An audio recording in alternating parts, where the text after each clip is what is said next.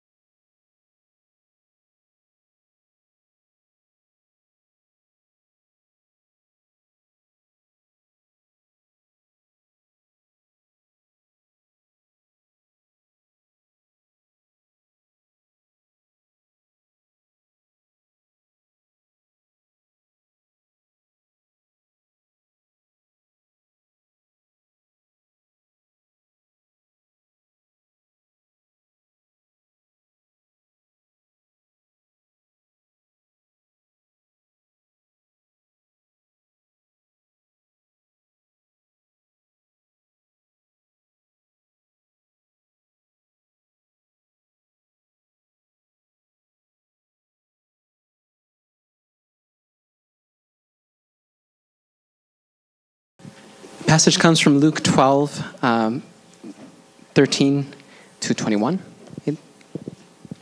Starting at verse 13. Someone in the crowd said to him, Teacher, tell my brother to divide the inheritance with me. Jesus replied, Man, who appointed me a judge or an arbiter between you?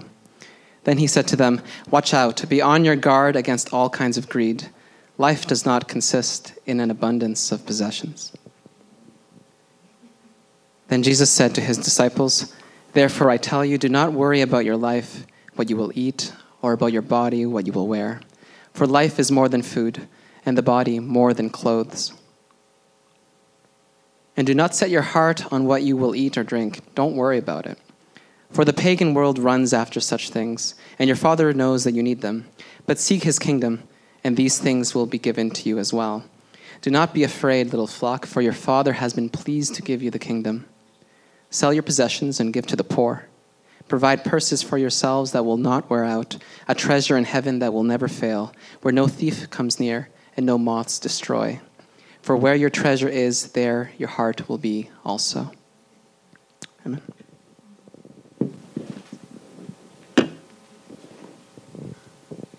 Okay, so this, uh, these are excerpts really of a very long passage of scripture. Um, and you can at home take this and read the whole thing so that you get the full story and, and probably um, it will go in different places in your heart too. But i just want to focus i wanted to focus on these uh, few verses. Uh, are they on the screen? Next oh. Yeah. There they are so they'll be on the screen the whole time. You can refer to them, or you can, uh, if you have your Bible with you on your phone, or if you need a Bible, actually, there's a paper copy on over there on the table. Um, yeah, so this is what we're going to focus on today. So, as Michael said, as followers of Jesus, we're moving from a mentality or perspective of scarcity to one of abundance. And according to the story of God we, that we read in the Bible, humanity began and will finish its days in the kingdom of God, also referred to as heaven. Sometimes in the different places it's kind of talked about in different ways, but it's, it's the same thing. Um, this place or this state is described as the perfect place where God dwells with its creation in perfect harmony. It also, it's also referred to as eternal life because the kingdom of God is not just about the place being squeaky clean and perfect and, you know, um, OCD heaven for people, but uh, it's, it's really about the fact that God, who is perfect love, reigns. So only pure love exists in this place. Nothing else, nothing that is contrary to love can exist. It's what God created in the beginning, and what those who acknowledge Jesus as King will get to experience when Jesus returns.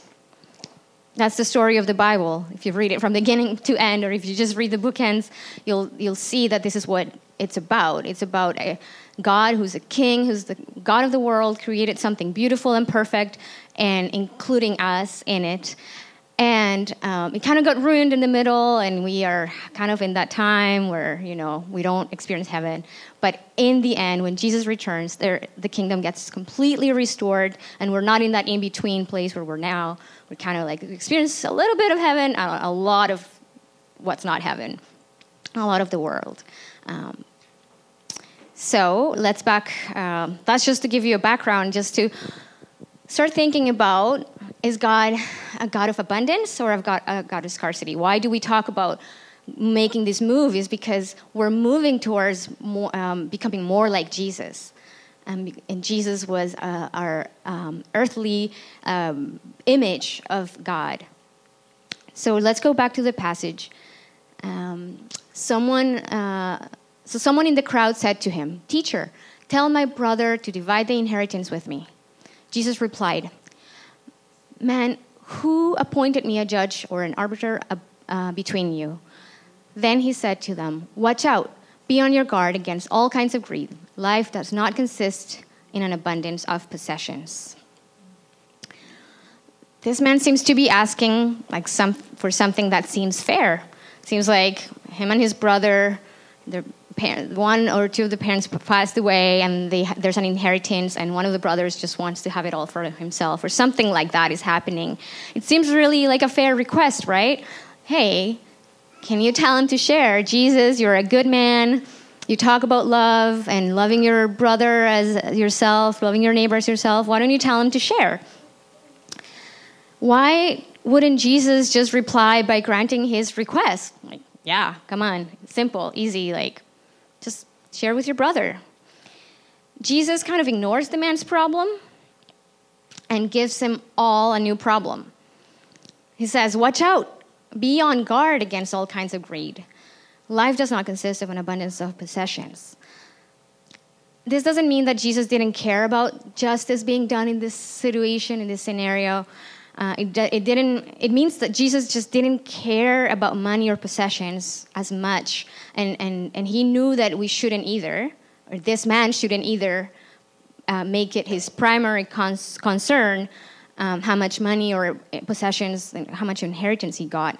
Instead um, of caring for a material thing, Jesus told them to care for their hearts and to not let greed in. So let's just have a word on greed greed sounds like a terrible thing. It's like the thing that only plagues, uh, I don't know, CEOs of top corp- corporations, right? Um, they're affected by it. It's very easy to say that they're greedy people. They're making 129 times what an average Canadian makes. That seems pretty greedy to me. That's not necessary. Um, so why would Je- but why would Jesus be talking about greed with common people and the people that used to hang out with him, then certainly none of us here with average or below average incomes need to hear anything about greed, um, especially not students. You guys don't even have any income, so I'm sure you don't need to hear a word about greed. Um, actually, we all need to hear Jesus' warning uh, about uh, uh against greed. Greed is defined in a couple places as an intense and selfish desire for something especially wealth, power, or food. You could be greedy for food. Nobody knows how that feels. A selfish and excessive desire for more of something than is needed. That's when it begins to feel like all of us could stand to think a little deeper about um, just watching out for greed. It's something that you have to watch out for because it's so easy for it to start stirring up in our hearts or to move to, for it to be the motivation of our hearts. So you could be motivated by greed when you have lots of something, but you could also be motivated by greed when you have none of it. That was a hard realization for me. Like you could have no money. I grew up on almost no money. I mean, more than most, a lot of people. But I grew up with a lot of need, and I felt like, well, no, I could not be greedy, right? But actually it's about it's about the, the, the desire and how intense it is and what is it what drives you. So you could very well be greedy without having it. You could also feel greed for other things like i don't know fame knowledge pleasure fun. What about even relationships or purpose? It's about whether like what is the intensity that you feel this desire? Like do you need do you want more than what you need and it begins to kind it's kind of hard because who defines how much you need of something? But as always, none of these things are bad things, and it's only really greed when we desire them more than the amount what we need, than we need. But greed is really an obsession. Isaiah 56:11 tells us that greed is never satisfied. That's why you could have nothing and be greedy, or you can have lots and it's just never enough you're never satisfied. It feels, it feels like we never have enough. It's like, like any addiction, it drives you to consume something that promises to make you feel good, and it does make you feel good for a moment. And when the moment's over, you are more empty, empty than before you even started. So you need, next time, you need a higher dose. You can see it right away because who, who defines what is, what is needed, right? Um, even we can kind of switch our definition of what need is. Um, when when someone's poor, their needs are I just need food and I need clothing. Like you saw it um, with the examples of Daniel and Elizabeth. Like they're concerned for where they're going to find food, where they're going to take a nap and sleep, where are they going to find clothes because they have nothing. So for them, even a place that's not even a permanent home for them, they don't live in this shelter. They just go there during the day, not even at night. And for them, losing this is huge. So their concern is not anything beyond the basic needs. And that's what we're like when we're poor. We just need the basic needs. We don't even dare to think of or ask for anything more. But then if we get those needs resolved, like kind of like all of us here probably have the needs of food and, and shelter and clothing solved for, our, for us, right? Through whether God is providing through a job or through our parents or whatever it is. Most of us here in this room, I dare to say, we don't have to worry really we can even if we don't have money we can probably go to someone we know and they'll give us money or um, or food. And otherwise we use a credit card. And nowadays credit is really useful and you know we won't really go uh, in need of food for a long time.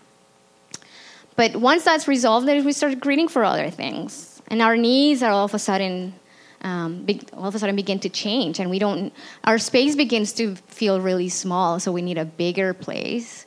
Our our basic beans and rice is all of a sudden not enough, and so we need more expensive food and our clothes look too raggedy so we need better things. And it's it just go on and on right?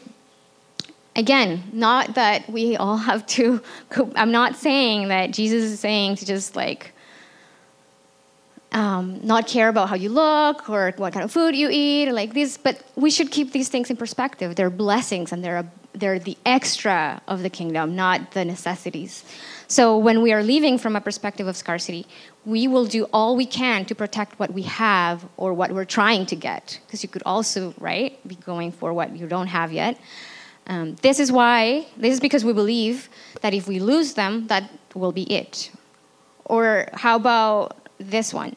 If someone else gets what we want or need, then we don't, we won't get our fill. So sometimes greed starts to look like jealousy or envy or lust.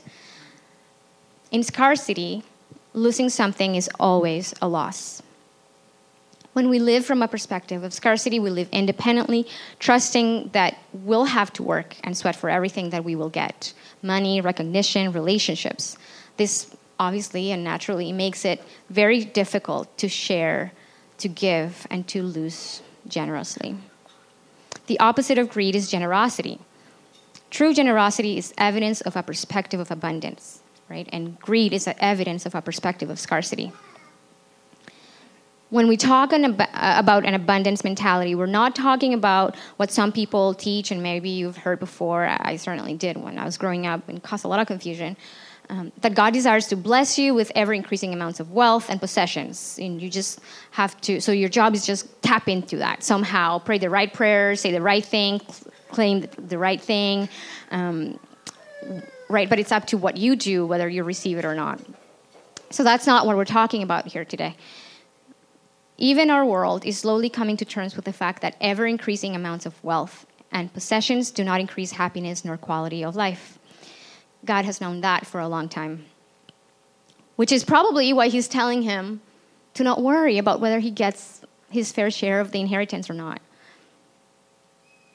When we talk about having an abundance mentality, we're talking about living dependently on God, who is your Father and who owns everything.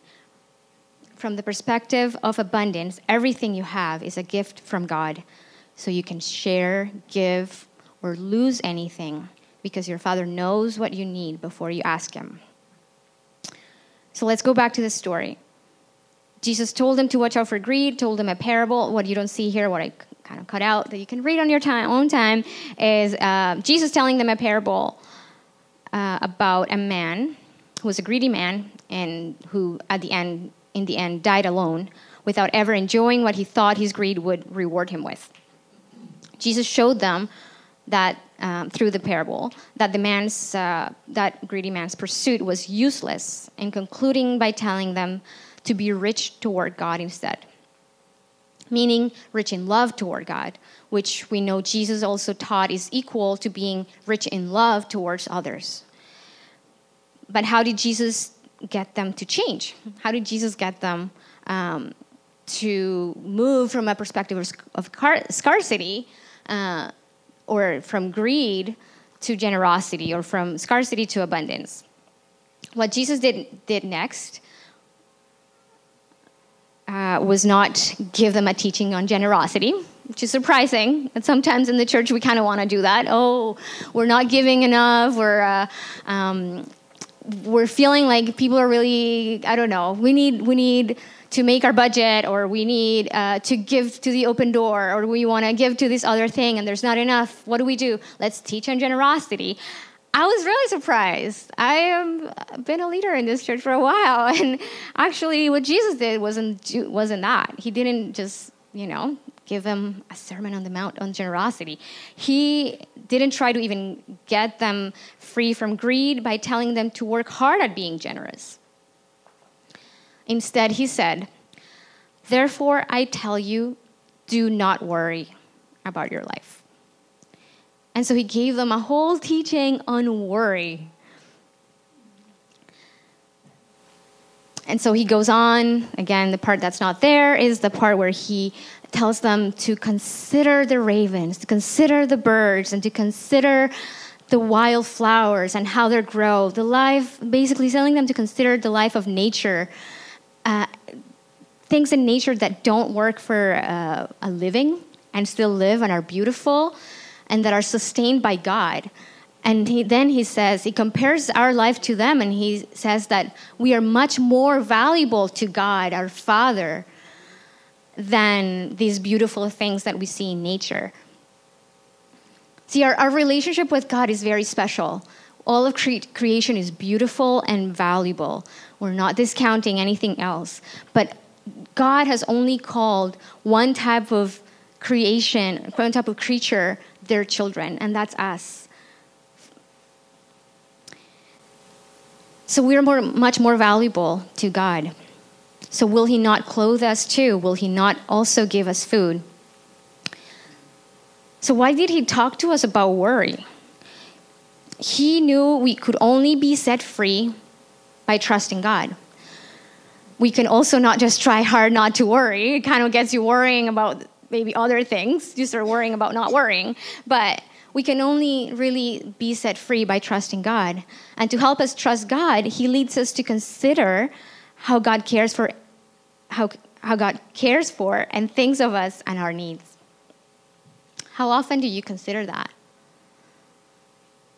Do you consider, do you know how God thinks of you? What He thinks about when He thinks about you? Do you know that God is considerate of you? Do you know that God cares and knows your needs even before you ask? The problem. Well, Jesus knew exactly what makes us turn selfish and keeps us from being generous. And the problem is that we don't trust God for two, one of two, two things about God. We don't trust either God's love for us or his power to deliver on his caring thoughts. The bigger problem is we think we can do a better job than God at taking care of ourselves. So we have two problems. Like I said, the first, we, we're not trusting God either. Either he's not, he doesn't love me, so he doesn't care about what I need, or if, oh yeah, God loves me. He thinks really good thoughts of me. He loves me. He likes me the way I am. He knows I need food. He knows I need this. He knows I need to feel purposeful in the world. So he's got to have some calling for me and all these things. But he has no power to do what he uh, thinks about doing. I mean, look at the world. Why does he? Why hasn't he solved uh, world hunger then? If that's the case, obviously he's got to be not powerful. Uh, or I've gone through this situation in my life before. Where was he when this happened? Either he does, didn't think of me, or he just couldn't take care of me. He didn't have enough power to deliver on his caring thoughts. Well, like I said, the bigger problem is that we think then, then we're better than God, and we can't do that. We love ourselves better, and we, we know better what we need. We know best about what we need, and we have more power and we will we know what we, to do to get what we want, what we need. The, this is called deception. Not only are we deceived, but also we are blind to the reality that in the process of pursuing our delusion, we will cut ourselves off from the only one who can really deliver what we really want and really need, which is to be loved and cared for. Deep, in, deep down inside, I don't believe anybody really wants to be self sufficient. So, how do we move from scarcity to abundance? Jesus tells us not to set our hearts on things, but instead to seek the kingdom of God. That's um, on verse 29 there. And do not set your heart on what you will eat or drink. Do not worry about it. For the pagan world runs after all such things, and your Father knows that you need them. But seek instead, seek his kingdom, and these things will be given to you as well. And then he says, Do not, he continues on the same theme, do not, he's already told them, do not worry. Do not be afraid, little flock, for your Father has been pleased to give you the kingdom. What else could we want if God has given us his kingdom? If we are part of his flock, then we have the kingdom the kingdom is ours. Thanks to Jesus. Like, this is really good news. And maybe sometimes we don't move. It doesn't move us to think to, to hear this good news because maybe it's a little bit eh, okay. Let's give us the benefit of the doubt. We don't really know what he means by the kingdom. What does that mean that the kingdom is ours? And what is how do I feel that? Like how what should I be feeling when I hear this? Do you know what that means? let me ask you do you know what is the kingdom of God? The Bible uses other words for the kingdom like true life, eternal life, and heaven. What do you think about when you hear that? In the kingdom of God, there is no death, only life. Let's just try to paint, paint a picture. Very uh, surfacey, but true and good and eternal life.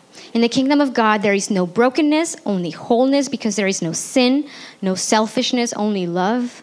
In God's kingdom, everyone trusts God, and his mission to save us has already been accomplished. So we are free to explore the world and life with God as he uh, first created it to be, which is eternal, infinite, abundant, so making these seven movements means really moving away from, uh, from life as it is in this world, as we experience it today, and more toward life as it is in the kingdom of God.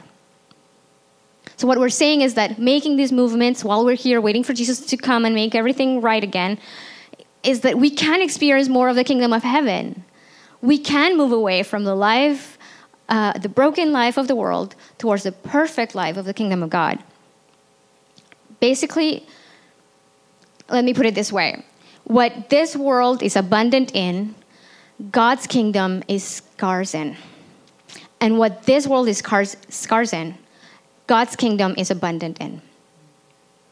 In this kingdom, we see death everywhere physical death, but also spiritual death. We're numb. People are numb. We go around, like, we get numb. We heard a good sermon on that last week. uh, but, uh, what other things do you see in the world that are abundant? We see greed, we see lack of all kinds of um, even needs, right? The basic needs. We see that in the in the kingdom kingdom of God that doesn't exist. Everyone is provided for. I'll tell you something else that I was thinking about that doesn't have anything to do with something tangible, but I, I, see, I see it's very abundant in the world these days, and it's opinions. Everyone has an opinion, and now everyone has a platform to share it. So you get lots of opinions all the time, even when you're not asking for them. You kind of just have to tune it out, and it's really hard to do that. But everyone's got their own wisdom and their own opinions it's, it, there's a lot of information out there. And it, there's one thing to get facts, but now facts are opinions, and like you don't never know what's true. I am really, I was really relieved to think that in God's kingdom there's one truth, and we should be even more relieved that we get access to that now.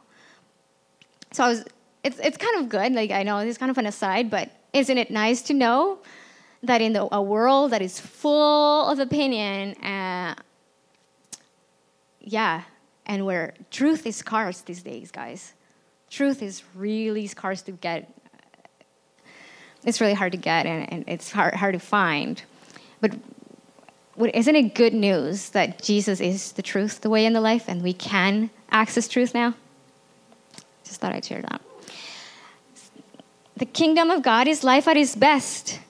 Let's make it really simple. What Jesus is saying is that there is better treasure and better life for everyone who chooses it.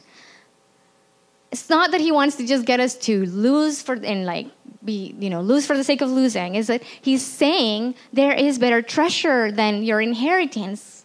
There is better treasure than what you're you're uh, pursuing. And the better treasure, like it says at the end, to provide purses for yourselves that will not wear out, a treasure in heaven that will never fail, where, where it will not be stolen from, from you, not be destroyed. For where your treasure is, there your heart will be also. So, really, the choice is what kind of treasure do you want? Do you want a treasure that is permanent? Or do you want a treasure that will pass away, that can be destroyed, like the, like the man in the uh, parable that Jesus shared? He built up treasure for, himself and he never enjoyed it. It just passed away. He never took it with him. If you want transcendent treasure that you get to enjoy for the eternity of your life, then you should be looking at uh, storing treasure in heaven he made this uh, jesus made this invitation over and over as we read the gospels you see examples like the woman at the well he said you're looking for water i have water that when you taste it you will never run out in fact it will produce it will make you produce water inside like there will be this the water will be running inside of you you will never thirst again he made the same invitation to the disciples. Some of those of them who were uh, fishermen, what was the invitation to them? Come follow me, and I will make you fishers of men. I know this doesn't look like treasure, but he's making an invitation. He always makes an invitation from something lesser to something better. They thought they had a purpose by being fi- fishermen, and there's no shame in that. It's not, not that he's got a bad job or anything, but he had an even better job of making them fishers of men. Uh, he told the rich, rich young ruler, Sell your possessions and store treasure in heaven. So you'll get what you choose to set your heart on. I want you to listen to this really well, because what he keeps saying is, don't set your heart in this. And instead, he's getting them to set their heart on the kingdom. Because in the end, he says, For where your treasure is, there your heart will be also. Or if you reverse it, where your heart is, your treasure will be. Right? So what where do you want to put your heart? Will you choose the life the, the life that Jesus offers or the life you think you can get for yourself? I hope you want to choose the life Jesus offers. The life of true abundance.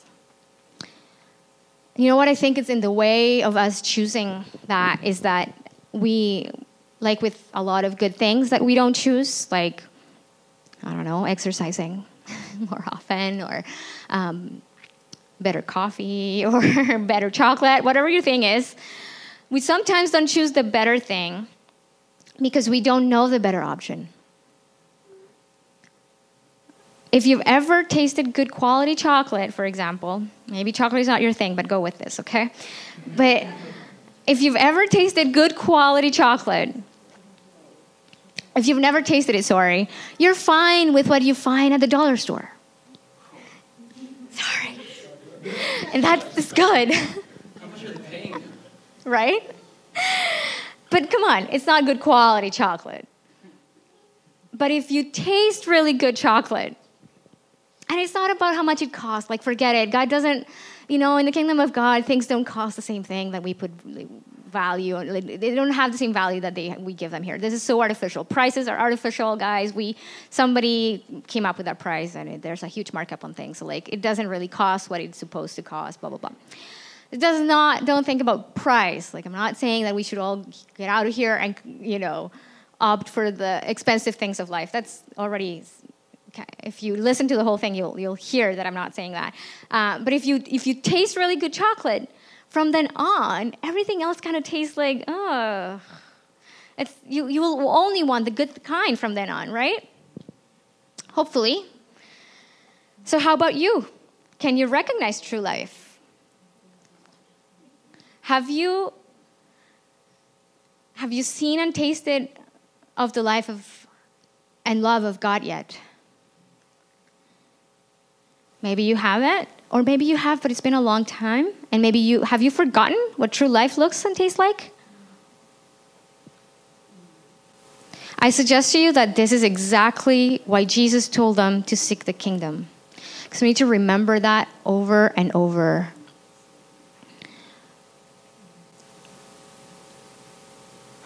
Because the more we waste, we taste of the, the, the more we taste of the kingdom, the more of it we'll want. But the more we spend our time tasting of other lesser things, that's what we'll want too your taste buds kind of develop as you taste things, right? And they get used to something, and like, if you're fine with whatever crappy thing it is, then you're never going to hunger for the good, true thing. It's like pure water. You can taste your tap water, and it's fine, it satisfies. But if you have really pure water from a spring, you're like, ah, all of a sudden there's a point of comparison. But we have to keep drinking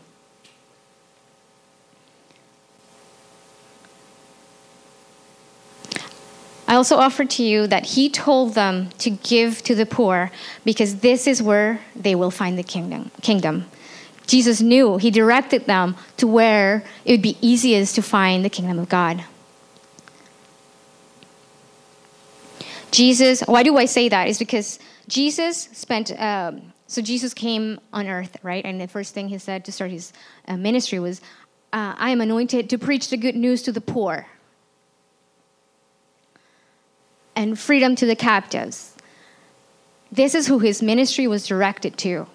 Now, we would all do well to identify as the poor instead of counting ourselves out, because then we don't receive the kingdom.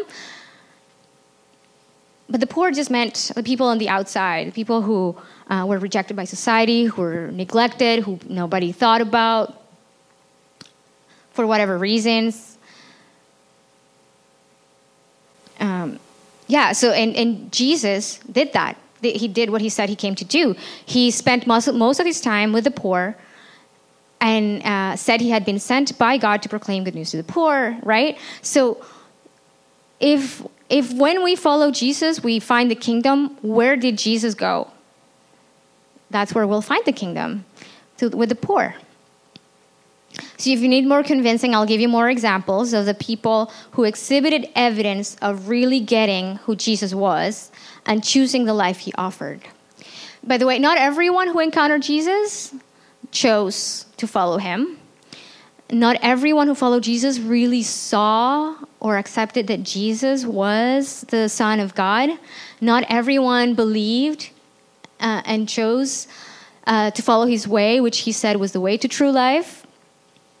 So some people will and did have and will continue to choose to go their own way. And that's a sad reality.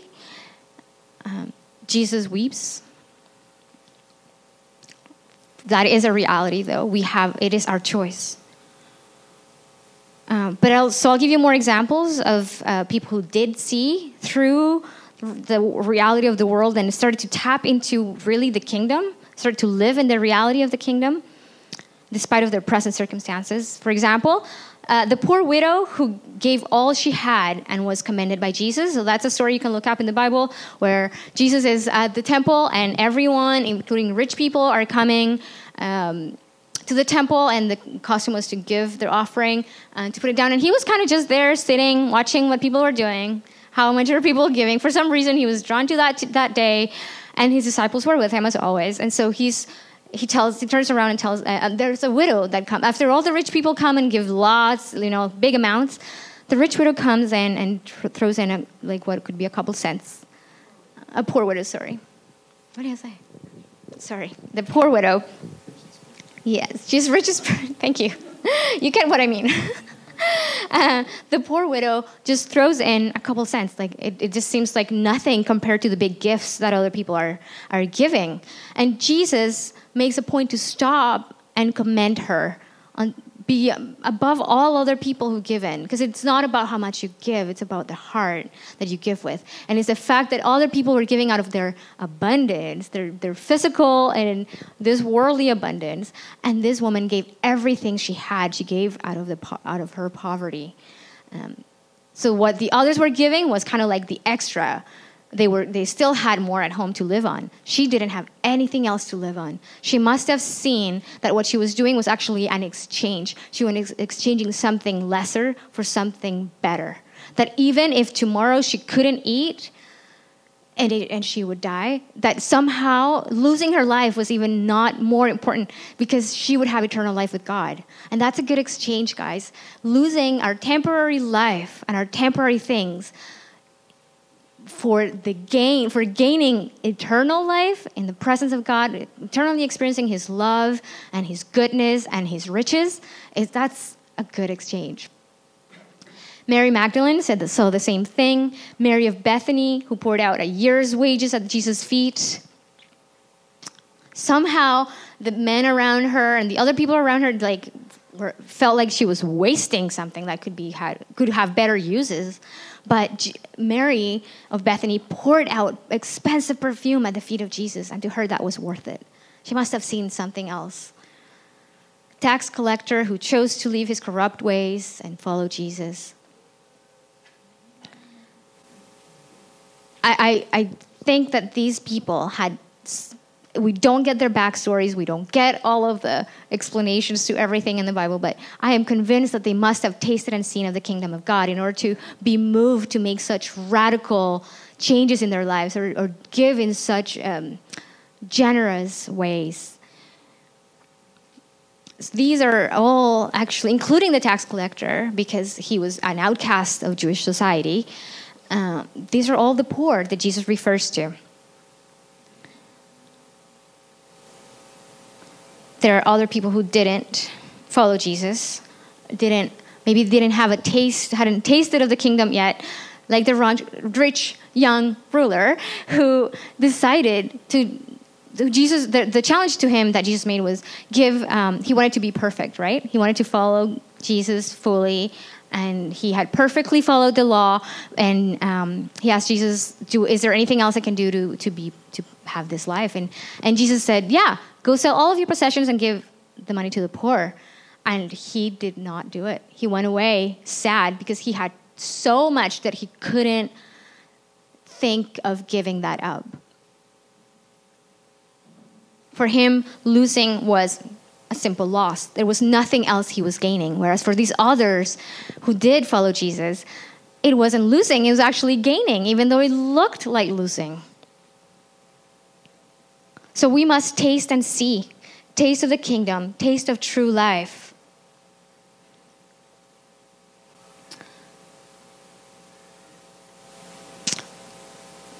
Hmm. How do you go about tasting something better? If you've forgotten what the kingdom looks like or tastes like, if you it's been a while that you don't what I want to get you to try and ask God today is that He would give you a taste of His kingdom again, that He would give you a taste and a glimpse of His kingdom, of true life, and everything that life means for Him. It's, it's true love. Do you recognize true love when you're in, the, in His presence or when you're not in the presence of true love? Can you tell that it's not true love? And that and because you remember inside what true love is really like so that you can what's going to make us able to reject the lesser thing is knowing the good thing. We have an opportunity today to seek the kingdom. It's the opportunity that john invited us to and our partners at the open door have invited us to. It's to seek the kingdom, the kingdom that is among the poor, where Jesus is, where he came to um, break his kingdom forward. I hope you join us because we'll, two things will be happening, I think, when, when you do things like what we do, what we're about to do later today. I hope you join us because one thing is going to happen is that as we come, people who don't even know them at all, but want to support them, they will feel and have a taste of what the kingdom of God is. But we will also, because wherever the kingdom is, everyone feels it, whether you know it, you know you can put two and two together yet or not. You are feeling the kingdom of God we know it hopefully right if we're if we've said yes jesus i'm following you if we're part of the flock then at one point we must have felt true love and we have had a little taste of the kingdom. But those who have never well will for the first time maybe some people for the first time maybe other actually it'll I believe all of us have had a taste of the kingdom because God is really good and really gracious, and He's good unto all, not just His children meaning like those who are part of the kingdom, who have already chosen to be part of the kingdom. But maybe it'll remind them of goodness that they have felt before. You know, places in their lives where they had a break from the world and they had a little of the true love and true life and true, uh, true generosity.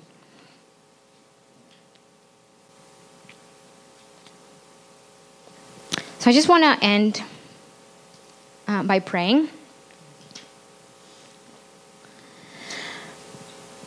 Because if this is what changes us guys if this is if if having a taste of the kingdom of god and his love and his um, his goodness is what's really going to help us make the choice to